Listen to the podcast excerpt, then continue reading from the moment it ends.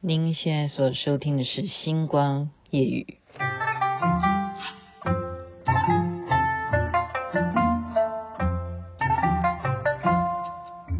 行过小舟天，念咒掐指诀，贫道我本是龙虎山得了道的小神。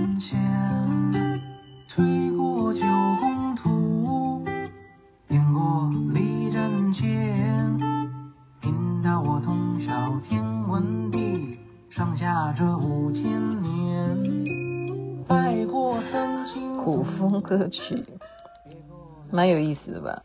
小神仙，您现在所收听的是《星光夜语》徐雅琪。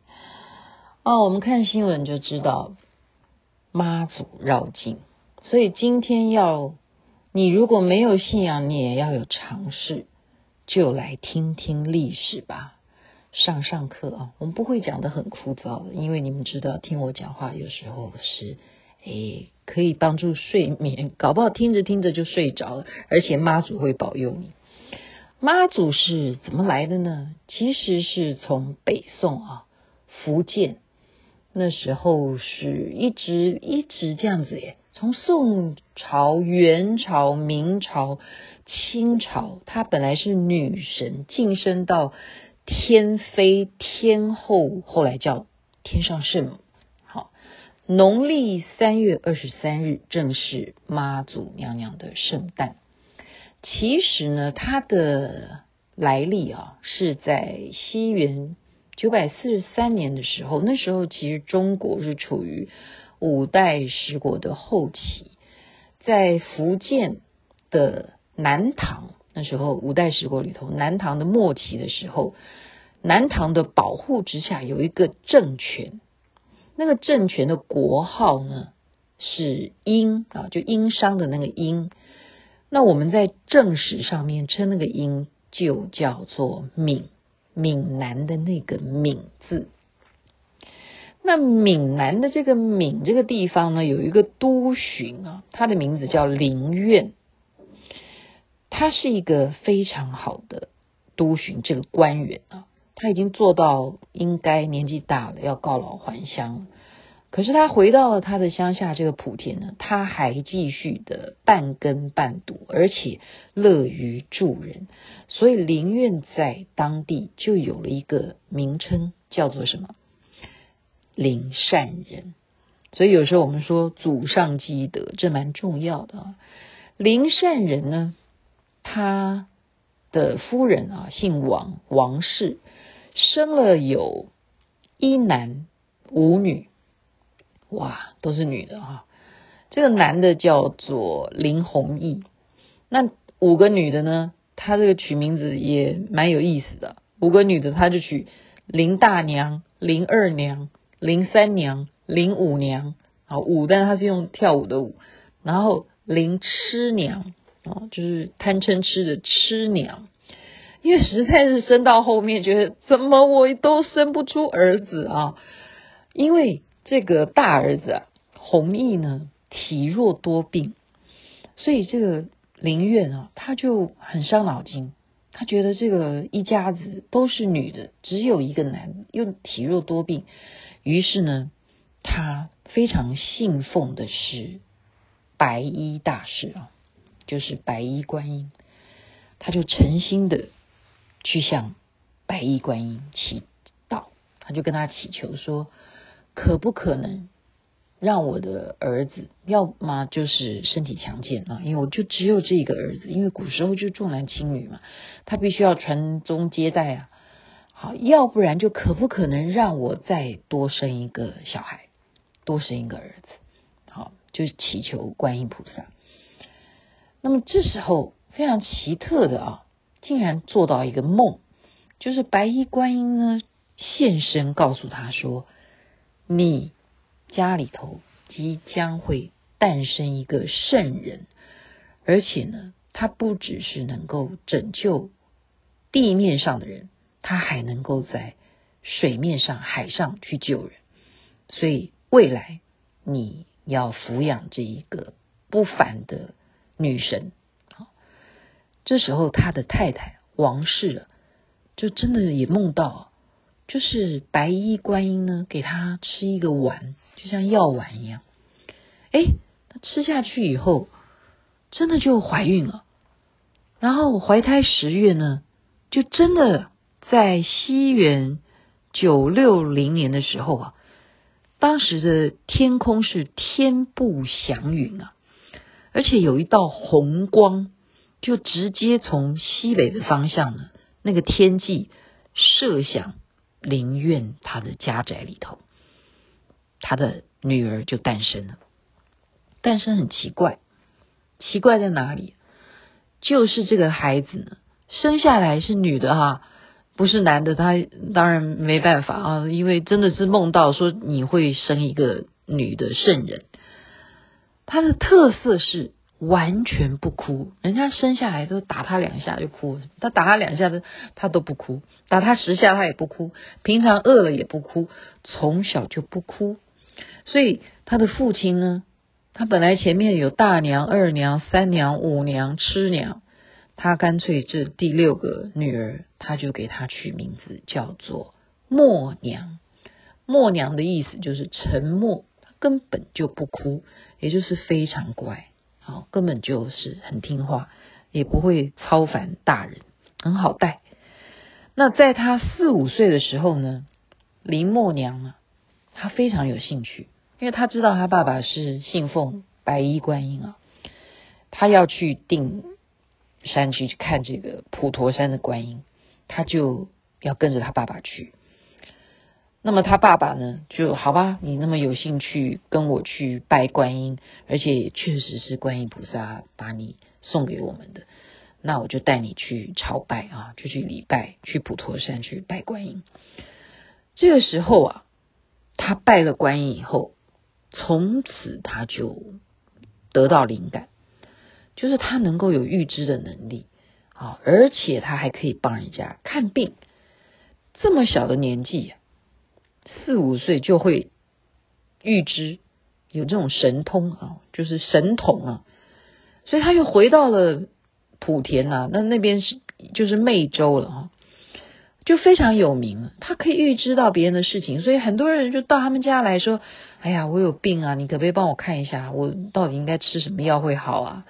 好，应该我的问题是出在哪里啊？就是这个消息啊，不但是在湄洲传开了，甚至传到朝廷，传到更远的地方，北方都知道说哇，在南部有一个女神哦，她很厉害的哦，她会帮人家小小年纪就会看病这样子。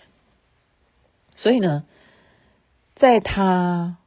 二十八岁的时候是宋太宗的那个时候啊，西元九八七年的九月八号，九月八号，他已经二十八岁了。这天，他就跟他爸爸讲说：“我呢，嗯，明天想要去登高，所以要跟你报告一下，明天我要出一趟远门，我要登高。”那他爸爸想说。哦，今天九月八号，明天九月九号啊，因为重阳节嘛，九月九号，所以想说本来就有这种习俗啊，九月九号都会登高的民间习惯，我们就往高处爬，就代表你可以长命百岁，往高处爬，你可以活得更久哈。你去吧，就答应他。他说：“那我们要不要其他的姐妹也跟着你一起，随你一起去呢？”他说：“不要，我这一次是自己去。”而且这样子的路程不是一般人能够跟随的。好，他这样一讲，大家也不以为意。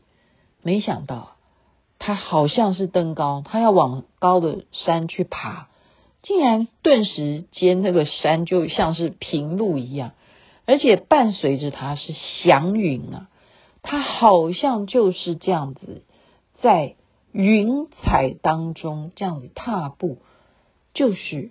升天了，升天了！这个女儿说要去登高，怎么就升天了？林默娘就升天了呀！所以赵匡胤的时代啊，宋朝的时候，他其实虽然当了皇帝，还是要讨伐很多很多地方啊。那林默娘她虽然升天了，还是有很多她的神迹啊。就是如果说，比方说，哎，我去什么地方啊，去办事情啊，好，甚至有人跑到朝鲜啊，遇到灾难，他们听说说林默娘是神仙呢，他们就跟他祈求说，拜托，能不能够跟这个天妃啊，因因为他还给他先前取的名字是天妃，什么祈祷可不可以保佑我，连到朝鲜都可以得到保佑，所以这个到宋徽宗的时候呢。就把林默娘她立庙，就给她盖一个庙，就叫做顺济，就顺从的顺，救济的济。那他在海上救人的这样子的事迹更是奇特啊！哦，因为他们家人很担心，说我的海上工作的亲人会不会有危险，他们也是求他。这时候，他海上的亲人。就看到一个穿着红色衣服的女孩子划着船哈，来救这一群人。然后呢，救了这一群人，还带领他们说往什么方向去划船，才不会遇到风浪。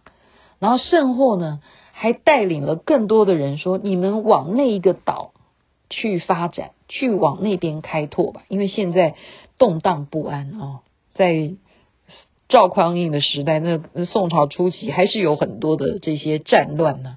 哦，很多的一些外敌呀，好，所以他就带领叫那一群人说：“你们船往那边划。”所以有一个传说，就是当时他们登陆的那个岛屿是什么地方？